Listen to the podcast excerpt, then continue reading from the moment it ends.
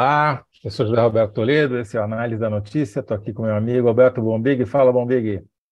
Boa noite, Toledo. Bombig, estamos aqui hoje com três assuntos quentes. Primeiro assunto é a entrevista que o Lula uh, deu hoje pela manhã à Band para o Reinaldo Azevedo. A entrevista está sendo transmitida só agora, atrasou, a gente conseguiu ver um pedaço dela, não conseguiu ver inteira, mas tem algumas coisas interessantes que vale a gente comentar.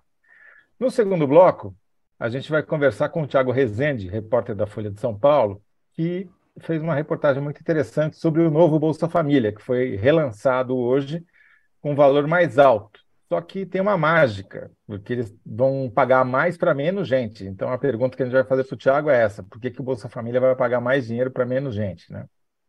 E o terceiro bloco, a gente vai falar com a Samira Bueno, diretora executiva do Fórum Brasileiro de Segurança Pública, que vai responder a seguinte pergunta: por que a violência contra a mulher cresceu no último ano do governo Bolsonaro?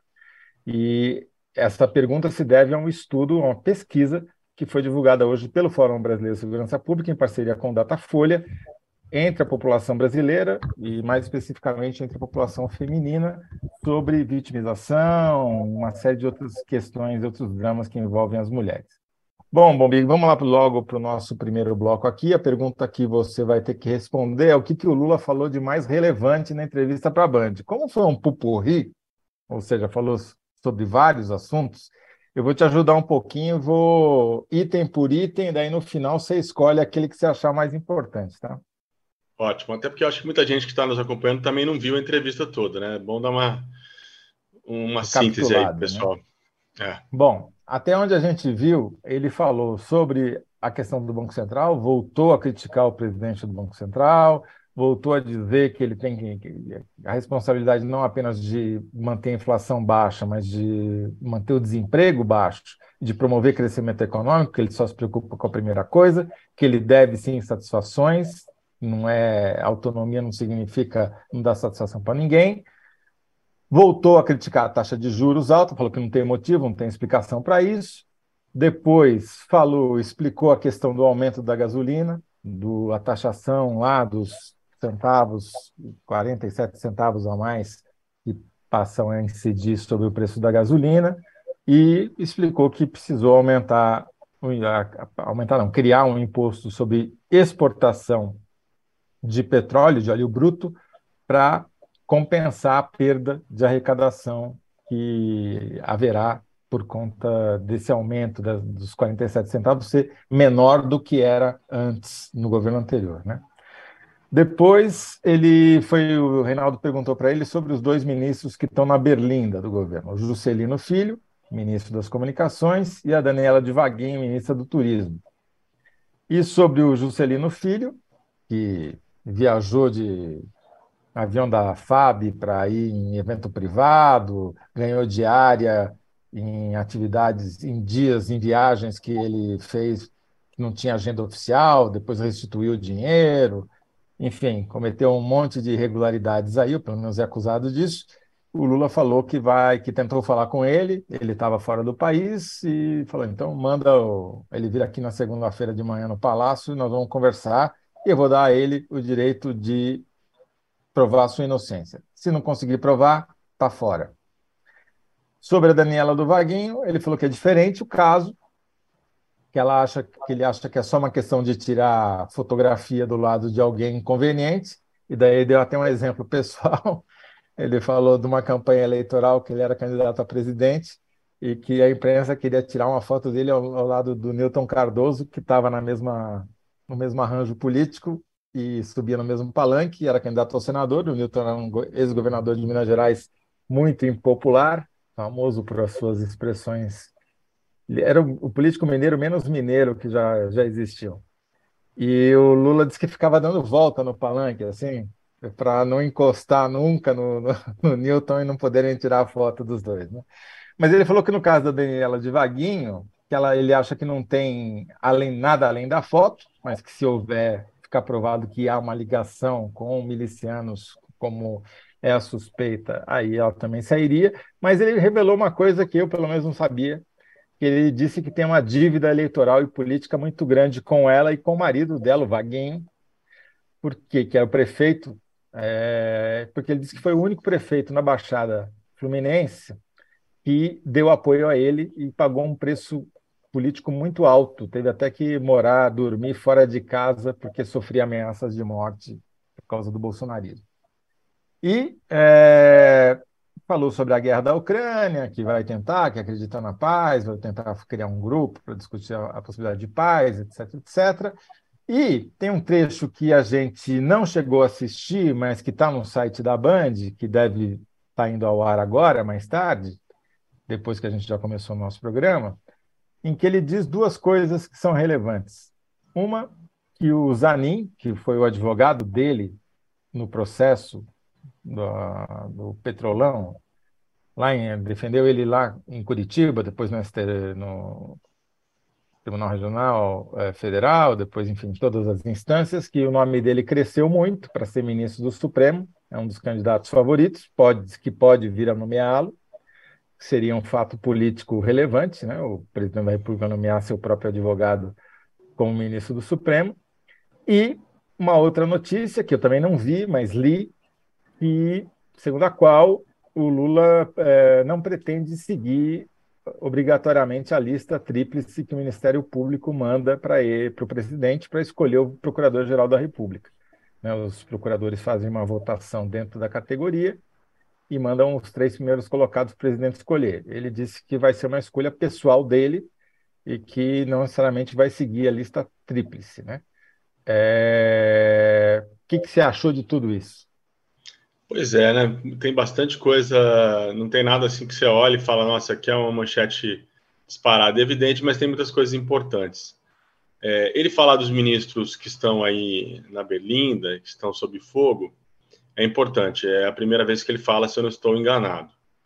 É, e são ministros que estão sob fogo, nós sabemos como funciona o jogo político, porque é, os, os, os padrinhos não estão entregando o que era para ser entregado né, no Congresso ou dentro da coalizão. Né? Então, é, são dois ministros do União Brasil e mais Valdez Góes, que é do PDT, mas que foi indicado pela Alcolumbre, que é da União Brasil. E a União Brasil eh, diz que tem uma posição independente, ainda está numa situação muito, muito de, de, de, de não aderir é, é, de corpo e alma à base governista, então você vai ficar sob, sob ataque mesmo. As, as explicações, no, no caso da, da da, da, ministra do Turismo, elas surpreendem de fato, né? Ele dizer que tem uma dívida pessoal. Eu acho que ele não devia levar isso em conta, né? Acho que ele não devia levar isso em conta. É, é, então, uma questão de moralidade ou não, né? Essa régua não pode ser uma régua assim. Esse aqui eu tenho uma dívida pessoal, esse aqui é meu amigo, esse aqui é. não é, então esse aqui vai para. Ele diz é que ele não viu ainda nenhum é. nada mais comprometedor do que uma fotografia. Mas ele já fez um gesto, né? Pro Vaguinho, né? que não é, não é pouco o presidente da República dizer que tem uma dívida com alguém, né? Se o presidente da República disser que tem uma dívida, tem uma dívida muito grande com Toledo, você pega um avião amanhã, leva essa fatura, que alguma coisa boa vai acontecer na sua vida, Toledo. Não, não é pouco. É, é, entendo que, na, que na, nessa questão é, tem uma relevância muito grande. É, esses 30, 90 dias, geralmente é quando o presidente espera ali né, até o final de março, primeiros 90 dias, para fazer as trocas nos ministérios. Então, ele está indicando o seguinte: se o que eu ouvi não me convencer, ou se a pressão continuar muito alta, ou se não houver mais condição política, eu vou fazer, eu vou fazer as mudanças, né? Então, acho que esse ponto é muito importante. Aliás, você contou a história do Nilton Cardoso, que ele fugiu do Nilton Cardoso, mas teve um político muito mais experiente que o Newton, do qual o Lula não conseguiu fugir, que foi o Maluf. Uhum. Eu, tenho, eu tenho apuração de gente envolvida nessa negociação que o Lula tentou até o último minuto não estar naquela foto famosa, que está o Lula, o Maluf e o Haddad na casa do, do Maluf ali no Jardim Europa, em que o Maluf anuncia apoio à eleição do Haddad, se não me engano, em 2012, a eleição para presidente. Então, ele de fato é muito esperto, ele entende como funciona uma foto, ele sabe o poder de uma foto. Então, eu acho que vale para os dois lados, né? Primeiro, para ele entender que, putz, às vezes não tem como escapar, e aí aliviar para a do turismo. E outra para dizer, bom, mas uma foto marca a gente às vezes, né? Uhum. É, outro ponto que me chamou a atenção ali, daí falando um pouco da parte econômica, né? Voltou a criticar o Banco Central, voltou a fazer a crítica à Petrobras, mas entendo que a parte mais relevante mesmo é, ela é política e, e, indica esse caminho dos ministros aí. Eu acho que o Lula, pela primeira vez, confirmando que temos dois ministros com, com dois meses de governo numa situação em que, que a continuidade está nas mãos do, do presidente. Agora, dele do cargo, obviamente. É, Vamos falar só um pouquinho sobre a questão da justiça do Ministério da Procuradoria. Ah, desculpa, isso é importantíssimo. Não, e sobre, é, o, e sobre o Zanin, porque não, perfeito, quero... é, é, um fato meio. Não, não quero muito, muito falar sobre isso. Muito incomum, né? Um, um advogado virar ministro. Quero muito falar sobre isso. Que bom que você lembrou. Você vê que é um outro Lula. É um outro Lula e um outro PT que aprenderam, não sei se a lição é boa, a lição é ruim, mas que foram transformados, vai, vou usar uma outra expressão que foram transformados pelas experiências recentes, né? Desde o julgamento do mensalão no Supremo em 2012, passando pelo Petrolão, né? É, nos dois casos, em 2012, é, Supremo, ministros indicados pelo, pelas gestões petistas, que votaram contra é, a posição do, do partido e do, e do, presidente. E em 2014, Lula teve habeas corpus rejeitado e tudo mais. Então ele mudou nesse sentido, ele mudou nesse sentido, eu acho que ele, ele está deixando isso claro. Ele repete um pouco a, a, o pragmatismo que ele está tendo com a presidência da Câmara, né? Não colocar um presidente da Câmara que pode ser de alguma maneira hostil, porque é o cara que pode assinar lá e abrir, um, abrir monocraticamente um pedido de impeachment, e no STF fazendo, fazendo a mesma coisa. Eu me lembro muito bem, é, é, tem um livro da história do PT, escrito pelo é, Lincoln Seco da USP, em que o Lincoln fala que é o seguinte, que no início lá na formação do PT, o PT considerava, ele nem considerava o STF como uma instituição, era, era, era uma instituição que estava ali para fazer o jogo das elites, né? O jogo contra os trabalhadores. Depois ele muda, tenta compor, né? E, e, e eu me lembro de ter feito uma entrevista com o que, que, que, ou com ele, ou com outro pesquisador, eu não vou nem citar nome, mas que disse que essa posição que o PT depois mudou, né? De não, então vamos indicar e vamos é, indicar ali quem, quem possa ser favorável, mas quem também tenha compromisso, mas seja minimamente parcial, ele quebrou a cara né, é, nas decisões em 12 e depois no Petrolão. Então, nesse sentido, ele fez uma mudança muito grande, me parece que é o que o Bolsonaro fez. Fernando Henrique teve lá o engavetador, engavetador geral da República, né, que era o Brindeiro, se não estou enganado, né? Brindeiro, Geraldo Brindeiro. Brindeiro. Era o Geraldo Brindeiro, e o Bolsonaro teve o Janot. Parece que o Lula vai, vai caminhar para esse, esse lado nessa primeira indicação da saída do Lewandowski. Janot Aí foi o saída o, o, o Janot foi o Temer, né? O... Janot, não, desculpa. Eu estou falando do, do, do, Aras, o goleiro. Claro. É, que era o goleiro, né? Dá, se, a, se a zaga bolsonarista falhar, o Aras não deixa, não deixa passar. Tinha essa piada muito clara ali na oposição e entre governistas também. É...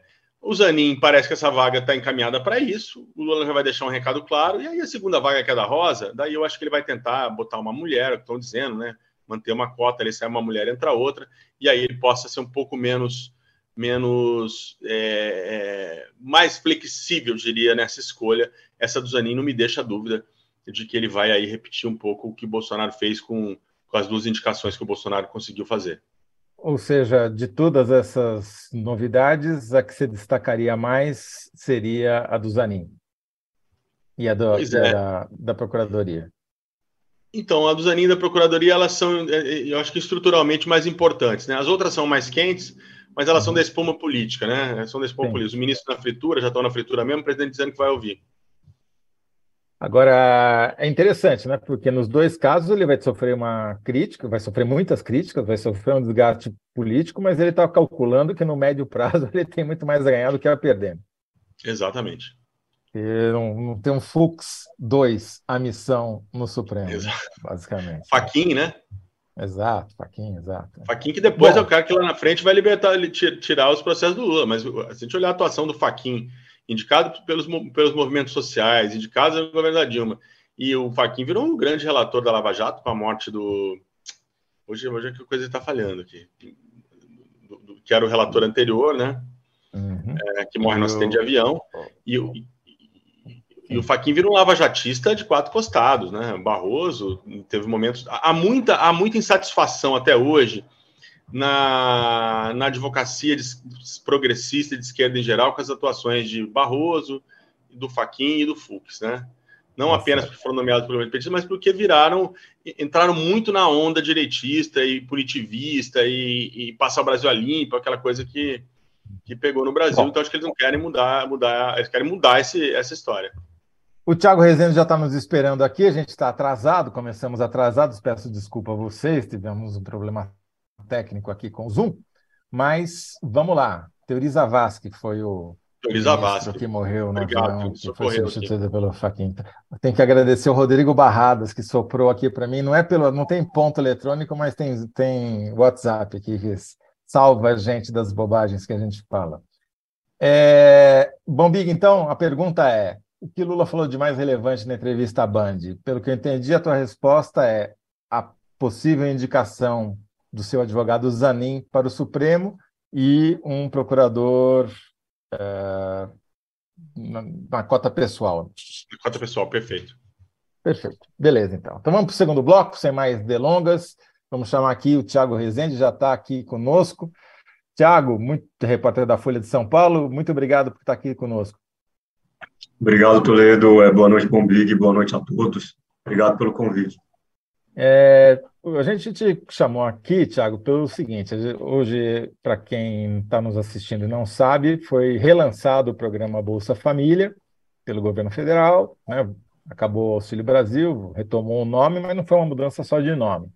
Teve duas mudanças significativas: tem um aumento no valor que vai ser pago aos beneficiários e também tem uma redução do número de pessoas que vão receber, porque eles dizem que houve fraude e eu vi ali que pelo menos 1 milhão e 100 mil pessoas vão deixar de receber o benefício. Então, a pergunta para você, Tiago, não precisa responder imediatamente, mas já vai se preparando no espírito para sintetizar em 75 caracteres ao final do bloco, por que o Bolsa Família vai pagar mais dinheiro para menos gente?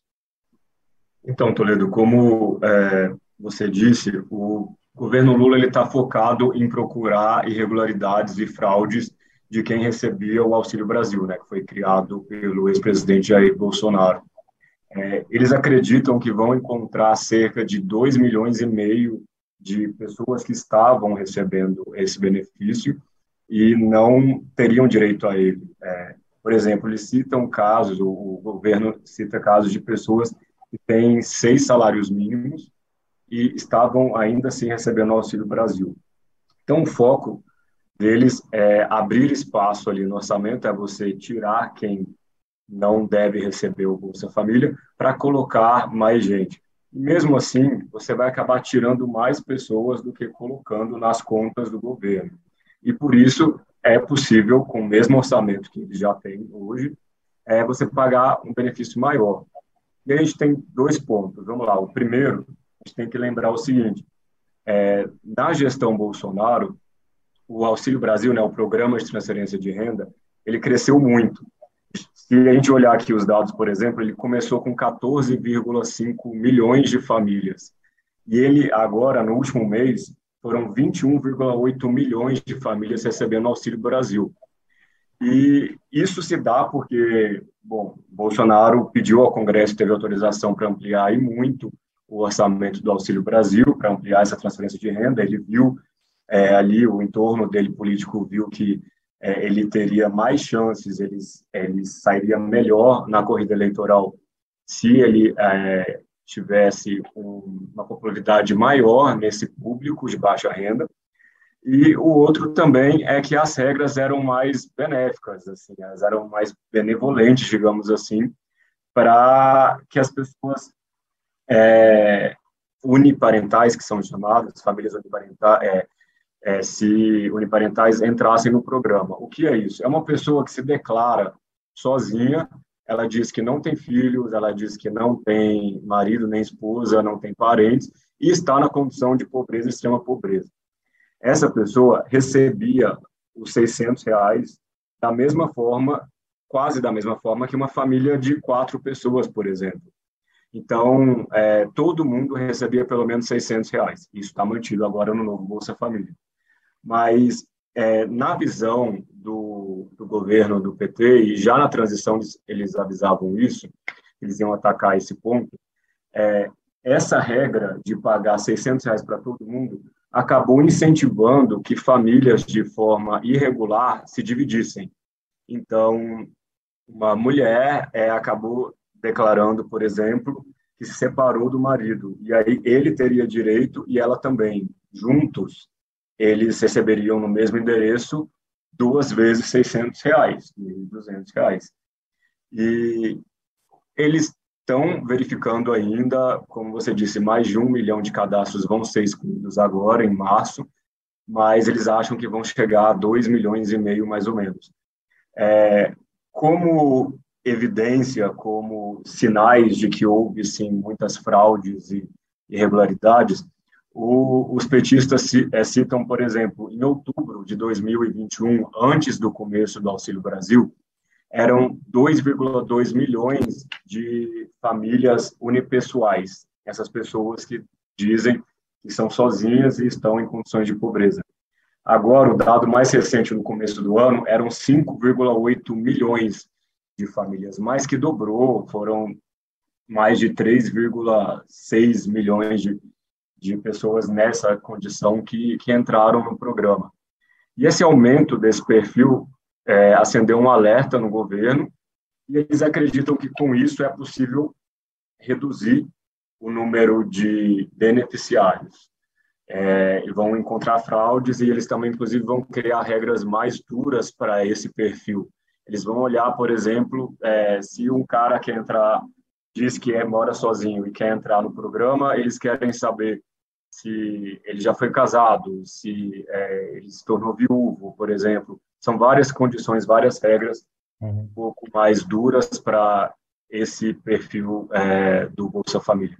Tiago, eu queria convidar o, o Bom Big para entrar nessa conversa, mas já vou emendar uma pergunta que depois o Bom Big pode melhorar, que é o seguinte, é, vocês fizeram uma conta, você e seus colegas na Folha, de que consultaram fontes que calcularam que o, o benefício médio vai subir de 600 e pouquinhos reais para 715, 716 reais, não é isso?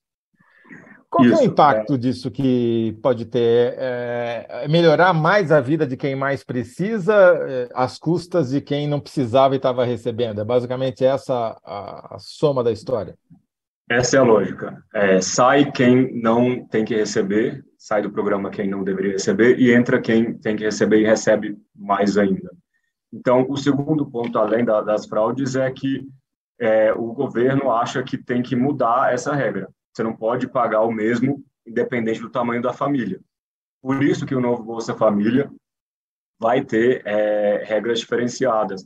Você vai receber mais se você tem mais filhos, se você tem é, criança de 0 a 6 anos, se você tem gestante na sua família. Essa, é, esse cálculo que, que levou a esse número que, que a, as fontes passaram para a gente, de que vai se pagar em média no novo Bolsa Família 714 é o número mais atualizado, então é cerca de 715 é, reais por mês por família.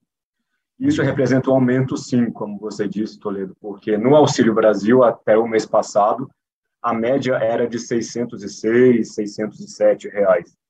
Então, você, com o mesmo orçamento, com a mesma verba do programa, que era Auxílio Brasil, vai passar a se chamar Bolsa Família novamente, com esse mesmo recurso, com essa mesma verba, você consegue sim atender a mais pessoas, a menos pessoas, desculpa, e pagando mais.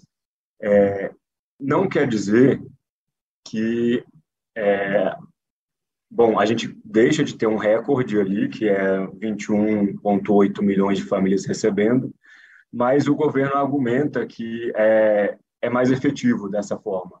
Você vai pagar quem realmente precisa e vai pagar mais a, a quem tem custos maiores, assim. Então, por isso que ele criou essa regra de que, é que era uma promessa de campanha do Lula, né, dos 150 a mais se você tiver uma criança de 0 a 6 anos na sua família.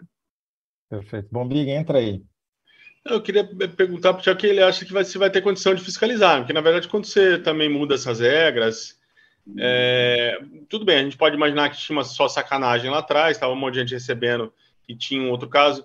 A imprensa, de, de uma maneira geral, é generalista, né? Você vai achar um caso de um cara que mora numa casa de classe média e está recebendo Bolsa Família, e vamos fazer uma matéria porque a notícia vai sair daí.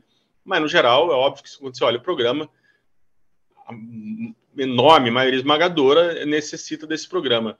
Quando o governo cria isso, ele também mostra como ele vai fazer essa fiscalização, como ele vai chegar na ponta e saber se, se, se essas famílias, eh, esses cadastros estão tá corretos, se ele está fazendo direitinho, ou se isso também não é uma forma de dizer, olha, eu vou dizer que eu aumentei, mas, mas sem aumentar nada no recurso final. É, exato, Bombig. É, a fiscalização é um dos maiores desafios de, desse programa que é tão grande, né? Já era quando o presidente Lula criou, passou pelo Bolsonaro por é, dificuldades também para você identificar fraudes, e agora continua. O que eles dizem é que eles vão aprimorar o cadastro. A, o cadastro único, eles vão é, cruzar esses dados com outros dados, por exemplo, é, eles querem saber essa questão de se a pessoa já foi casada, pegar dados de cartório, mas a grande aposta é na parceria com municípios. O, o Ministério do Desenvolvimento Social diz que na gestão Bolsonaro não existia muito essa relação com os municípios. Cada município tem um centro ali que faz o cadastro das pessoas, que é, ajuda, auxilia pessoas em, em condição de pobreza, extrema pobreza, e eles contam com essas pessoas para visitarem, por exemplo, as casas. Vão lá no, no endereço e podem ver, por exemplo, que o, duas pessoas moram juntas e estão recebendo é, duas vezes, dois benefícios. Esse é, um exemplo. Então, eles querem retomar essa relação com prefeitos, com as prefeituras, para que haja fiscalização na ponta. E, além disso, o cruzamento de dados. Mais é, fraudes e irregularidades num programa desse tamanho, estamos falando de 20 milhões, quase 21 milhões de famílias, é, é difícil a gente imaginar que, que vão ser cessadas, que não vão ocorrer. O que pode ser feito é o governo tentar fechar essas portas e, e olhar com lupa é, com quem está recebendo e principalmente quem quer entrar, para evitar que, que tenha problemas futuros, que a gente coloque pessoas que não precisam e deixa e a gente deixa de fora quem realmente está passando necessidade. É, Tiago, o cadastro único é um, foi um investimento muito grande que o governo fez antes do governo Bolsonaro para justamente se ter uma seleção de pessoas que realmente precisassem receber esse dinheiro. Não foi uma coisa que, ah, pega aí um monte de nome que os prefeitos mandaram e põe aí numa lista e vão pagar, né? Teve um critério, teve uma fiscalização, teve uma peneira, etc, etc. Durante o governo Bolsonaro, isso foi para o espaço, né? Aparentemente foi um patrimônio público entregue é, às traças. Existem sinais de que eles estão conseguindo começar a recuperar esse cadastro? Você sentiu firmeza nas entrevistas com o pessoal do Ministério de que eles estão fazendo um trabalho sério para retomar esse patrimônio que foi perdido? O, o que a gente percebe lá no, no Ministério, por exemplo, é que é, ainda na campanha houve falhas, problemas no sistema do Bolsa Família, por exemplo, e esses cadastros, as entradas da, das pessoas no, no Auxílio Brasil, tinha que ser feito quase que manualmente. Então, eles estão retomando é, esse sistema, eles querem juntar mais informações e estruturar melhor isso, para que sim a gente consiga ter um cadastro único mais efetivo. Agora, novamente, o cadastro único aí já é maior ainda que o Bolsa Família, que o Auxílio Brasil. É mais difícil ainda de se controlar, porque, é, segundo o ministro Wellington Dias, se a família tem uma renda de meio salário mínimo por pessoa, ela já pode entrar no cadastro único, porque às vezes ela não entra no Bolsa Família, mas ela tem direito a outro programa social. E você juntar esses dados, você ver tudo que, que tem, que é possível no cadastro único, é muito difícil. Há sim um empenho, há sim verba para isso, e principalmente verba para o Sistema Único de Assistência Social, que, é, se fosse pelo orçamento Bolsonaro, poderia acabar nesse ano, mas o governo sim colocou mais dinheiro ali, e é esse sistema que também ajuda na, na recepção de dados do cadastro único. Há sim esse empenho, mas não eu não diria que é um trabalho simples de ser feito em tão pouco tempo. Muito bom. Bom, Big, tem mais alguma questão aí para o nosso Thiago não? Tá mudo. Tá ok, senão, até porque a gente já deu uma estourada boa hoje. Já, a gente hoje está devendo aqui, viu, Thiago? Você vai me desculpar, vamos ter que encerrar meio abruptamente a nossa conversa, porque a gente começou atrasado por problemas técnicos, mas eu queria te agradecer muito a sua participação aqui, aprendi bastante. Se eu aprendi, se até eu aprendi, os outros, quem está assistindo, com certeza aprendeu também, né, Bom? Tomara, muito bom, tomara. Thiago. Obrigado, viu? Volte sempre aí. E a pergunta, o Thiago não tem que responder a pergunta, Toledão? Tem, desculpa, eu estou completamente avoado. A pergunta, a síntese, como é que você vai embora assim? O cara vai embora sem fazer a síntese? Aqui tem que pagar pedágio, Thiago, não tem jeito aqui, viu? E a pergunta é, a pergunta que a gente te fez foi por que o Bolsa Família vai pagar mais dinheiro para menos gente? E daí eu acho que você já respondeu, vou tentar sintetizar aqui para você, a não ser que você tenha uh, já pensado na formulação, mas acho que seria alguma coisa como porque quem não deveria receber não vai mais receber e vai sobrar dinheiro para quem precisa. É exatamente isso. Vamos ver agora se a Larissa consegue sintetizar em 75 caracteres, fazer essa mágica. Muito obrigado, Thiago. Obrigado, Toledo. Obrigado, Bombig. Até a próxima. Muito bom. Bombig, você sabe que, apesar de todos os percalços de hoje, eles conseguiram colocar a enquete no ar e ficou assim: Bombig, Zanin. a pergunta era: quais eram os principais destaques da entrevista do Lula? E a resposta foi: Bombig, Zanin no STF e PGR da cota pessoal, e o público, o combate à fome. Vamos ver quem vai ganhar nessa enquete aí. o público está com mais sensibilidade social que a gente, né? Diametralmente opostas. Ó, é, tá bem apertado, viu? O Bombig está com 52, o público com 48, mas você ainda está na frente, viu? Vamos ver se você mantém até o final, né? É, vou, vou ler rapidamente aqui algumas das respostas que as pessoas deram, além da, do combate à fome. A Lucélia Lima comentou: a experiência do Toffoli não deve ter sido das melhores em relação à escolha do novo ministro do Supremo Tribunal Federal. A Orquídea Oncidium respondeu que a principal coisa que o Lula falou foi a retomada da industrialização no Brasil. A Jimmy Mello pergunta: Pedro Serrano não seria o nome para o STF que geraria menor desgaste seria? Seria, está na lista. Está na lista, mas pelo jeito hoje perdeu as chances. É, vamos ver. Muito bem. É, vamos agora para o nosso terceiro bloco com a convidada especialíssima, Samira Bueno. Tudo bom, Samira? Oi, Toledo. Oi, Bombig. Oi, todo mundo que está nos assistindo. Boa noite. Muito boa noite. Obrigado por estar aqui falando conosco nesse belíssimo cenário aí atrás, uma biblioteca de peso, hein, Bombig? Humilhou agora. As nossas não chegaram, né? Eu tô inteira. Só põe a mão assim para trás, Samira, não é de, não é de papel. Não, não, não, não, eu juro que é de verdade, eu tenho até baguncinha. Então tá é bom. que a minha é do conge, né? Aí. Ah, tá certo. Tá bom, tá, tá, tá explicado então. Bom, a Samira é diretora executiva do Fórum Brasileiro de Segurança Pública, que divulgou hoje uma pesquisa muito importante em parceria com o Datafolha sobre vitimização das mulheres.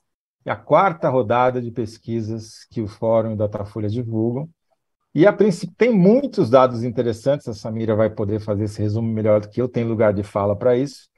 É, e tem muito mais importante, tem conhecimento sobre o assunto. É, mas o que eu destacaria, Samira, foi o crescimento de todas as formas de violência contra a mulher, que está lá apontado claramente no relatório, em 2022, na comparação com 2021, que já tinha sido um resultado muito ruim. Né? É. É, então, a pergunta que a gente faz para você, você não precisa começar respondendo por ela, talvez possa fazer um panorama da pesquisa antes, mas lá no final a ideia é responder por que, que isso aconteceu, por que, que a violência contra a mulher cresceu nesse último ano do governo Bolsonaro? Tá.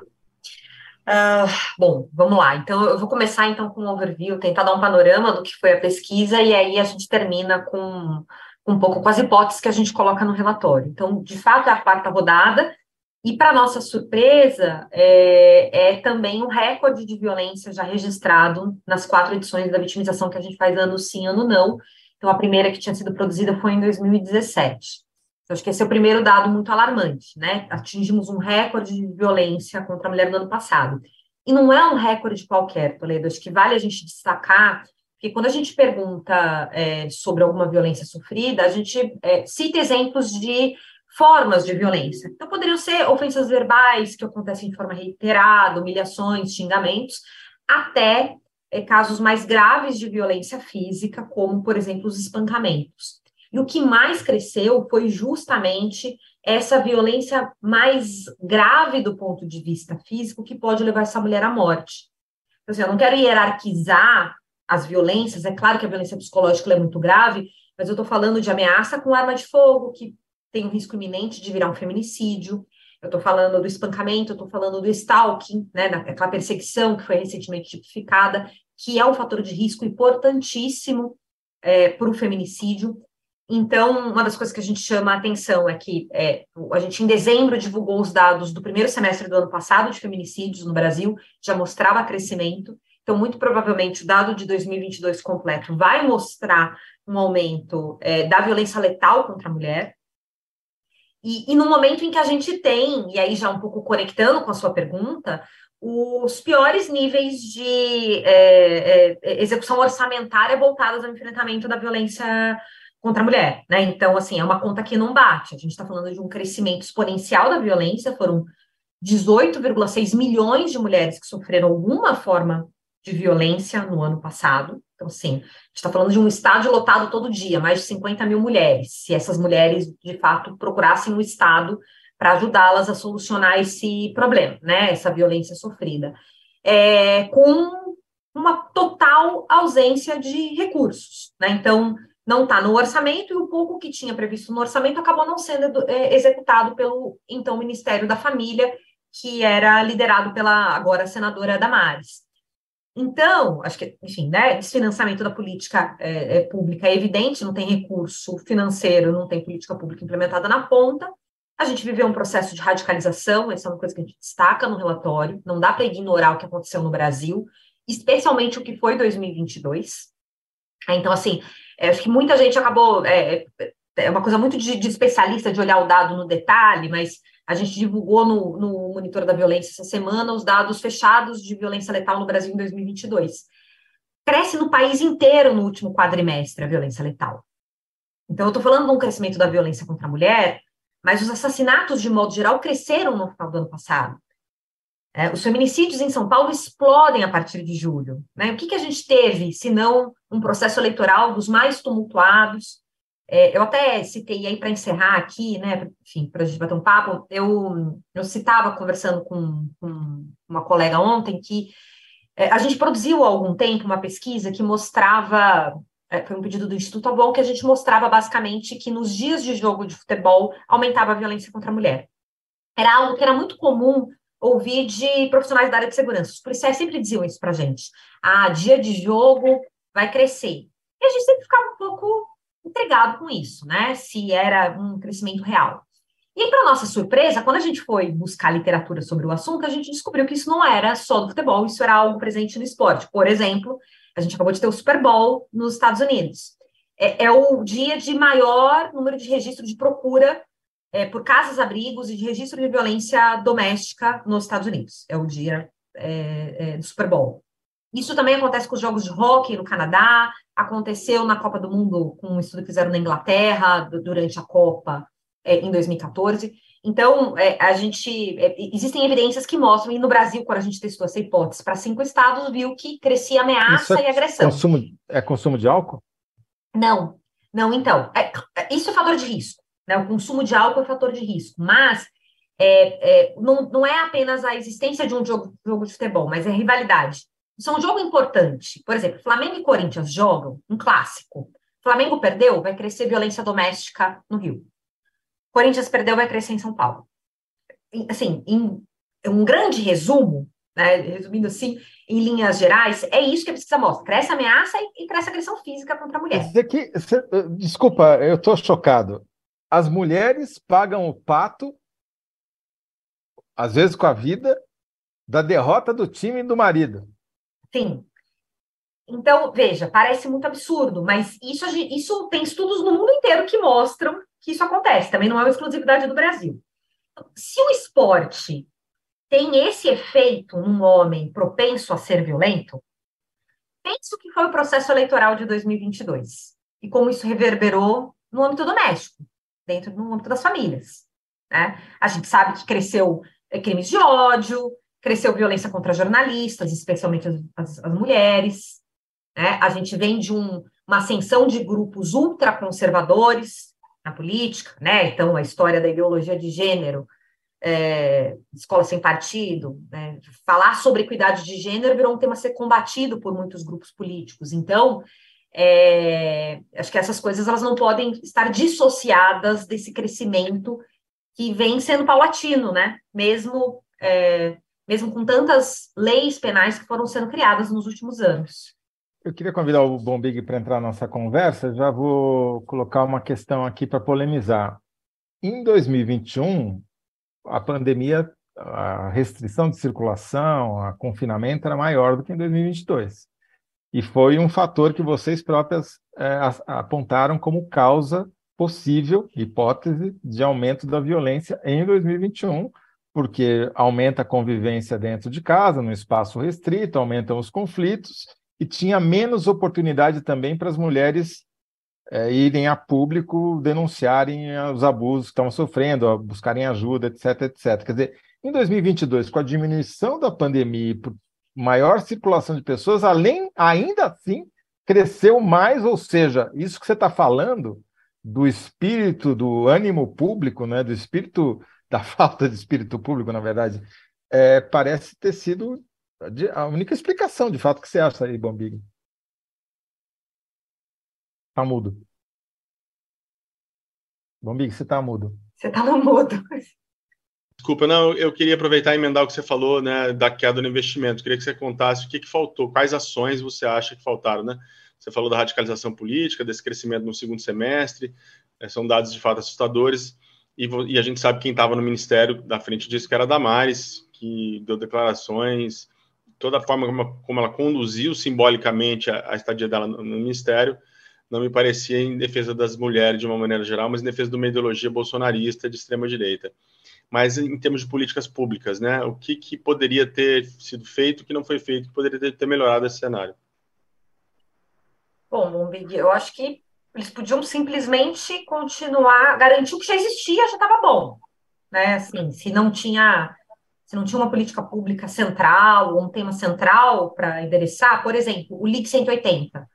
É, é, acho que muita gente não sabe, mas o LIC 180 ele é reconhecido como um disque denúncia, mas ele também é um disque informativo. Então, essa mulher, ela liga gratuitamente de qualquer parte do país e ela não sabe o que ela fazer. Ela, ela sofreu uma violência, ela não sabe o que fazer.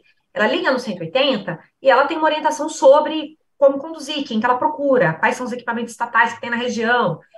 É, e isso, historicamente, quando foi criado, especialmente, não lembro se foi na gestão 2, foi na gestão, da, na gestão 2 do Lula, é, era um equipamento que estava muito voltado a essa orientação para as mulheres. E foi, se não me engano, na gestão do Temer ainda, nem é, verdade seja dita, foi anterior até ao, ao Bolsonaro.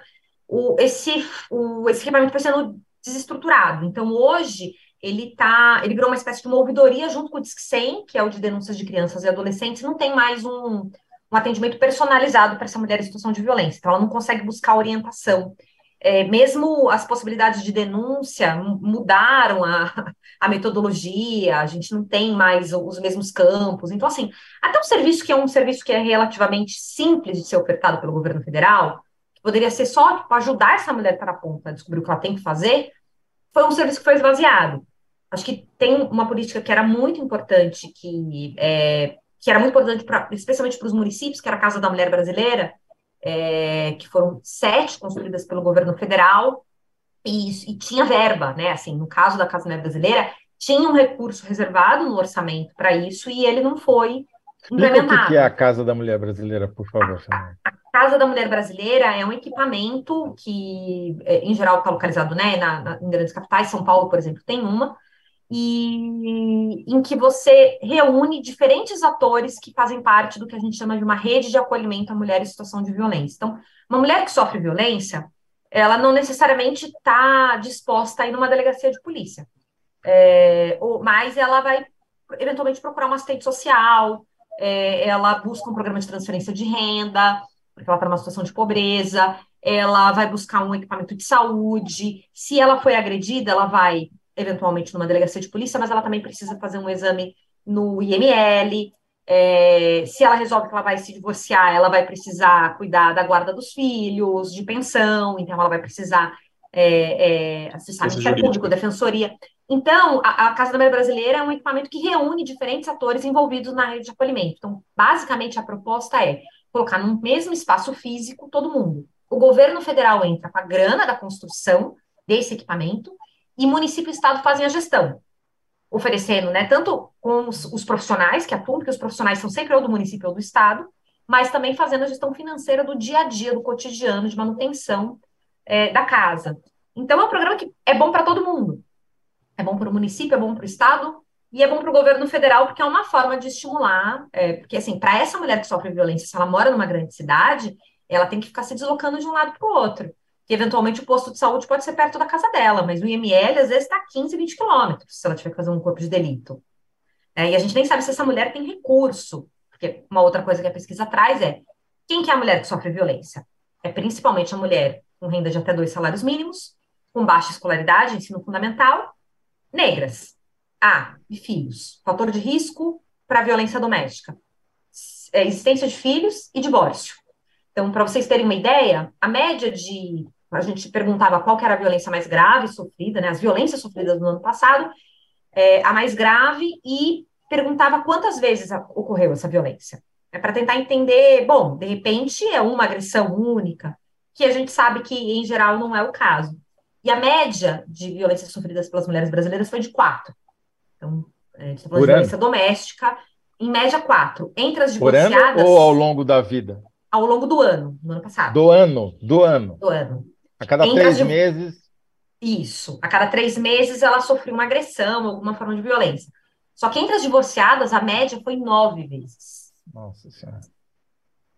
Porque, e aí assim, né? É, muitas vezes a mulher vê a separação como uma porta de saída para a relação que está baseada na violência. Ela está sofrendo violência, ela vai se divorciar. Só que muitas vezes o divórcio acaba sendo um momento que se acentua essa violência, porque o cara não vai aceitar que ela se divorcie, que ela não vai ser de mais ninguém, né? Ela é dela, não vai ser de mais ninguém. É... Enfim, é... tenebroso, né? Tenebroso, mas eu acho que é um retrato um pouco do que a gente vem vivenciando. Toledo, você tinha feito alguma pergunta? Você fez uma provocação é... sobre... Eu, eu, já esqueci. Ah, sobre, ah, sobre a pandemia. Não, ah, pandemia. ainda piorou. Então, você sabe que eu acho que tem um fator pandemia que, é, bom, primeiro, a gente ainda tem menos recursos agora do que tinha antes da pandemia para essas políticas, mas a gente teve uma precarização dos serviços públicos de modo geral, dessa rede de atendimento. Né? Tem serviço que foi interrompido, que passou a funcionar com restrição de horário. A gente teve muito profissional. Piorou e não melhorou de volta, é isso? Não melhorou de volta. Não, não melhorou de volta. Então, é, eu acho que isso afetou também. Então, você tinha uma restrição de mobilidade social por conta da crise sanitária, mas você tem também um, um impacto muito severo. A gente teve programas que foram descontinuados, né, em cidades e estados. Então, é, a gente está falando, por exemplo, que 52% das vítimas de violência no ano passado residiam no interior. 48% capitais e regiões metropolitanas. O que, que a gente tem nos interiores? Do Brasil? A gente não tem nada. Assim, de Casa rede, da mulher assim brasileira assim, só na capital, né?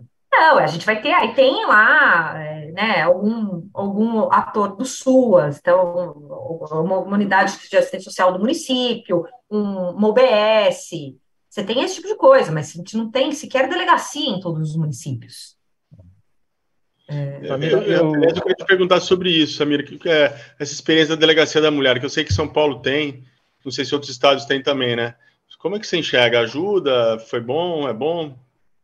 É, então, a pesquisa mostrou que esse é o equipamento mais conhecido pelas mulheres. Então, é, é quando a gente perguntou o que, que elas fizeram depois da violência sofrida, 45% disseram que não fizeram nada. É, 15% procuraram a família. Na sequência, vieram os amigos. E aí, a quarta resposta mais mobilizada foi a procura por uma delegacia da mulher. Então, é de fato um, pensando, ainda que seja é, pouco, considerando né, que 45% ficou em silêncio, não fez nada, é, acaba sendo o equipamento mais conhecido pelas mulheres e mais buscado, né, uma situação de violência, é muito importante. Agora, a conta não fecha. A gente tem pouco mais de 600 é, é, delegacias da mulher no país inteiro. Menos de 10% dos municípios têm delegacia da mulher. Então, essa é uma conta que não vai fechar. É, eu acho importante a criação de Mas onde tem ajuda? Ajuda, ajuda. Ajuda até porque a gente está falando, de, em geral, de equipes muito melhor formadas para lidar com uma mulher em situação de violência é, do, que, do que uma delegacia comum.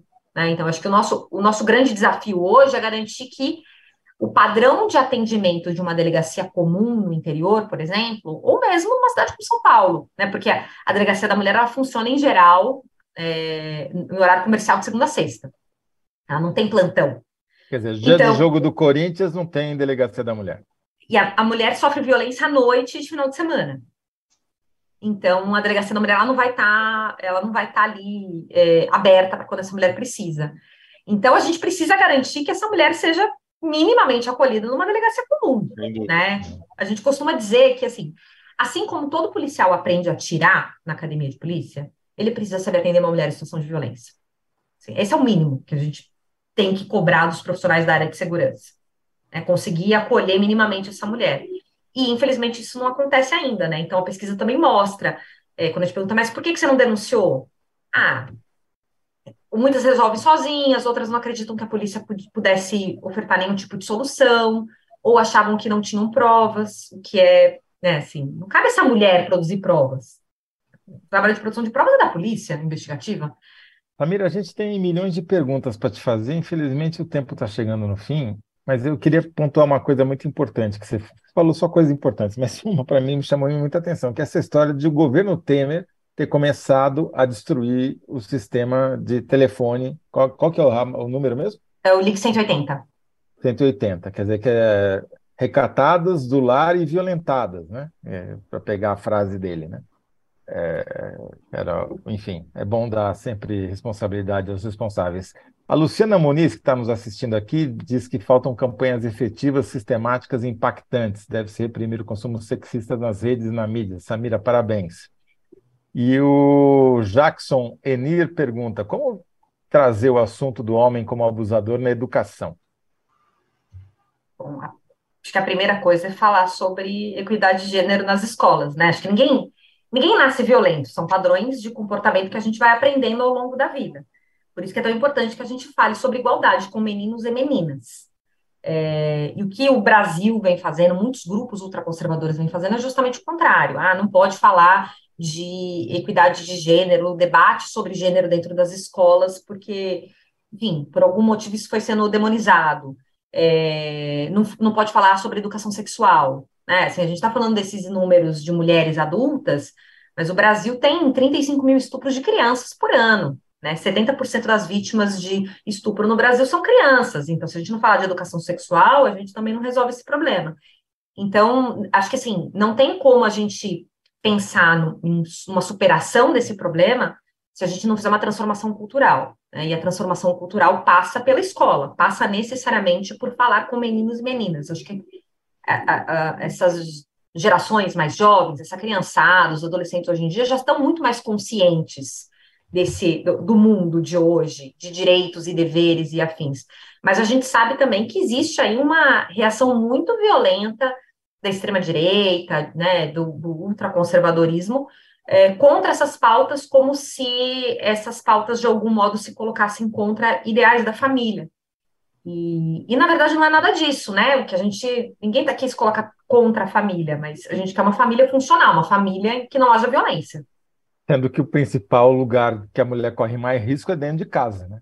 Ela está falando que ela, ela sofre violência dentro de casa que os autores são os companheiros e ex-companheiros. Então, é Ou brutal. Seja, dentro pensar. da família, quer dizer, não. É dentro da família, exato. Então, assim, o problema a... é com a mulher, não é? Quer dizer, é, o foco, quando você muda o nome do Ministério de Mulher para família, você está ajudando o agressor, né? não a vítima. Né? Exatamente. Fazer, fazer, uma pergunta que é a seguinte: eu não sei se a pesquisa ou outras pesquisas das tantas que vocês fazem têm condições de responder. A mulher dá queixa, é, buscar ajuda, melhora ou piora a situação dela?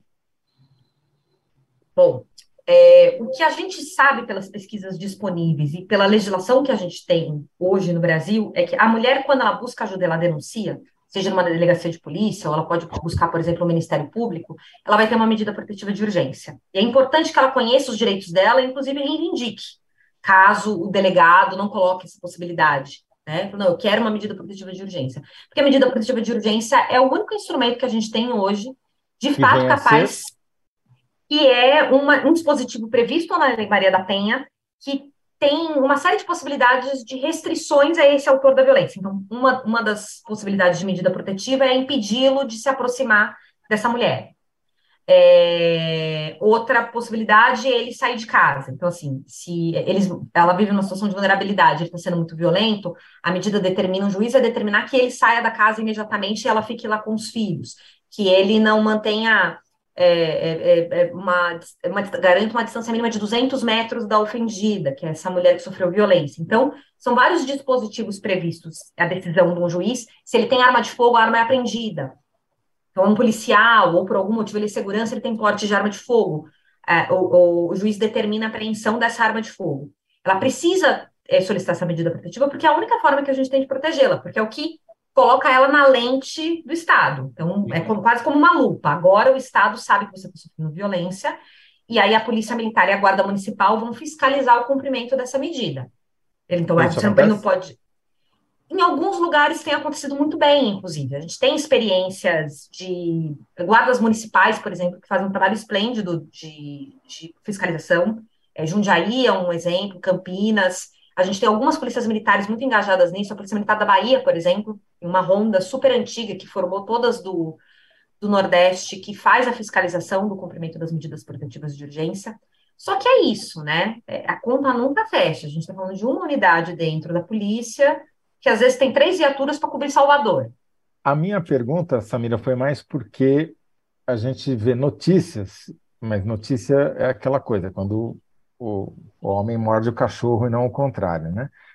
É de que mulheres que foram prestar queixa e tiveram o marido, o companheiro afastado por ordem judicial e ele vai lá e se vinga matando ela. Isso é exceção. Isso é exceção. A gente tem a, a pesquisa mais recente sobre o tema é do Ministério Público de São Paulo, foi conduzida por uma promotora, que é a Valéria Scaranzi, que chama Raio-X dos Feminicídios e mostrou que em São Paulo, no período analisado pelo Ministério Público, se não me engano foram quatro anos de todos os feminicídios, é, só 2% das vítimas de feminicídio no estado de São Paulo tinham medida protetiva é, de urgência. Então, a gente está falando é que a maior parte das vítimas sequer tem um boletim de ocorrência contra o autor da violência. A, a medida protetiva eventualmente pode falhar, a fiscalização da medida pode falhar? Pode, infelizmente pode.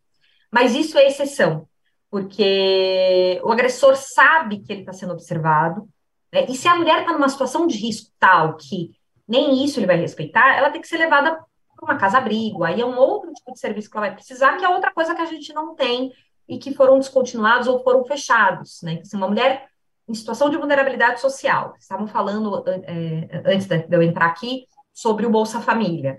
É, uma, por exemplo, uma coisa que a gente tem que discutir é, é transferência de renda políticas específicas para mulheres em situação de violência. Tem como dar prioridade para a mulher que sofre violência doméstica? Porque se tem alguém que tem necessidade, é isso. Se a mulher não tem autonomia financeira, ela vai ficar refém do, uhum. do autor, né? Aí ela vai precisar de uma casa-abrigo, mas aí muitas vezes não tem vaga. Então, assim, o Estado falha, é óbvio que falha, mas a medida protetiva de urgência é ainda o que a gente tem de mais eficaz, de eficiente para proteger a vida dessa mulher. Só que se ela não denuncia, é, fica muito difícil garantir a proteção dela. Bom, tá aí já uma sugestão. O Thiago, o repórter, estava contando para a gente das novas regras que o governo federal está querendo implementar para melhorar o cadastro único e fazer uma peneira mais precisa, né? Tá aí mais uma boa sugestão da Samira, se a mulher está em situação de risco de sofrer violência ou não. Samira, a pergunta que a gente fazia lá no início é por que a violência aumentou no último ano do governo Bolsonaro? A violência contra a mulher, todos os tipos de violência contra a mulher aumentou aumentaram no último ano do governo Bolsonaro. E vou sugerir uma resposta, você vai me corrigir, que talvez esteja errado, que é, eu diria que então foi, pelo que você disse, o aumento, a diminuição da verba uh, federal para, os, para as, as ações, as políticas públicas da, do setor. Vou ter que achar uma forma mais curta de dizer isso. Menos uhum. dinheiro para combater a violência e mais é, e um Tensão eleitoral da extrema direita a, é. a, a, isso, né? Extremismo violento, acho que é algo assim, né? É, menos dinheiro, mais, mais extremismo violento, mais radicalização. Não dá é, para a gente É uma radicalização política, né? Tensão eleitoral, tensão política. É. é, porque, mas não é uma radicalização, né? É só, é a radicalização de um lado só, né? Não é. é, é, não, é o extremismo. Você sabe que eu sei que está acabando, mas é só um. Acho que interessa para quem acompanha. A gente cita no relatório um estudo que foi divulgado pela Monash University e pela ONU Mulheres, que foi justamente tentar entender esse extremismo violento em Bangladesh, Filipinas e era um outro país. Que era um pouco essa ideia de, desses grupos que acham que os, é legítimo usar a violência para atingir objetivos políticos, ideológicos, religiosos, né? Parece alguma coisa. E, e mostraram uma associação que eles eram três vezes mais propensos a apoiar violência contra a mulher. Então, tinha uma relação direta aí no estudo que a ONU é, o cara toma Red Pill, ele também tem uma propensão maior, imagina. Exato, exato. Eu nem vou citar o Campari, mas é, ele tem a propensão. Então, assim, é, a gente está vivendo um momento difícil, né? Tá certo. Olha, Samira, é, muito obrigado mais uma vez. Sua participação aqui para a gente é sempre uma aula e espero que você possa voltar com notícias melhores no futuro. Breve. Também, também espero, Toledo. Obrigada, obrigada a você, obrigada, Bombig, e obrigada pelo Obrigado, convite, gente. Tchau, tchau. Obrigado. Tchau, tchau. Bom, Bombig, é... tem uma má notícia para você. Sim, sim, já vi. Tomamos, tomei uma virada. Foi, sofreu uma virada e a resposta acabou ganhando o público 51 a 48, aí no arredondamento perdemos um ponto, mas tudo bem. E, mas é quase um, é uma vitória moral, né, Bombilho? É, quase um empate técnico aqui, né? É, a gente tem as sínteses do primeiro, segundo, terceiro bloco. Dessa vez eu vou ficar devendo para vocês, porque já são oito e nove da noite. A gente estourou muito. Procurem no site do UOL que a gente vai fazer um bloquinho para cada síntese de cada bloco, tá? Obrigado, Bombig. Até semana que vem. Obrigado. Até mais. O Análise da Notícia volta na próxima terça-feira, às 19 horas. Tchau, tchau.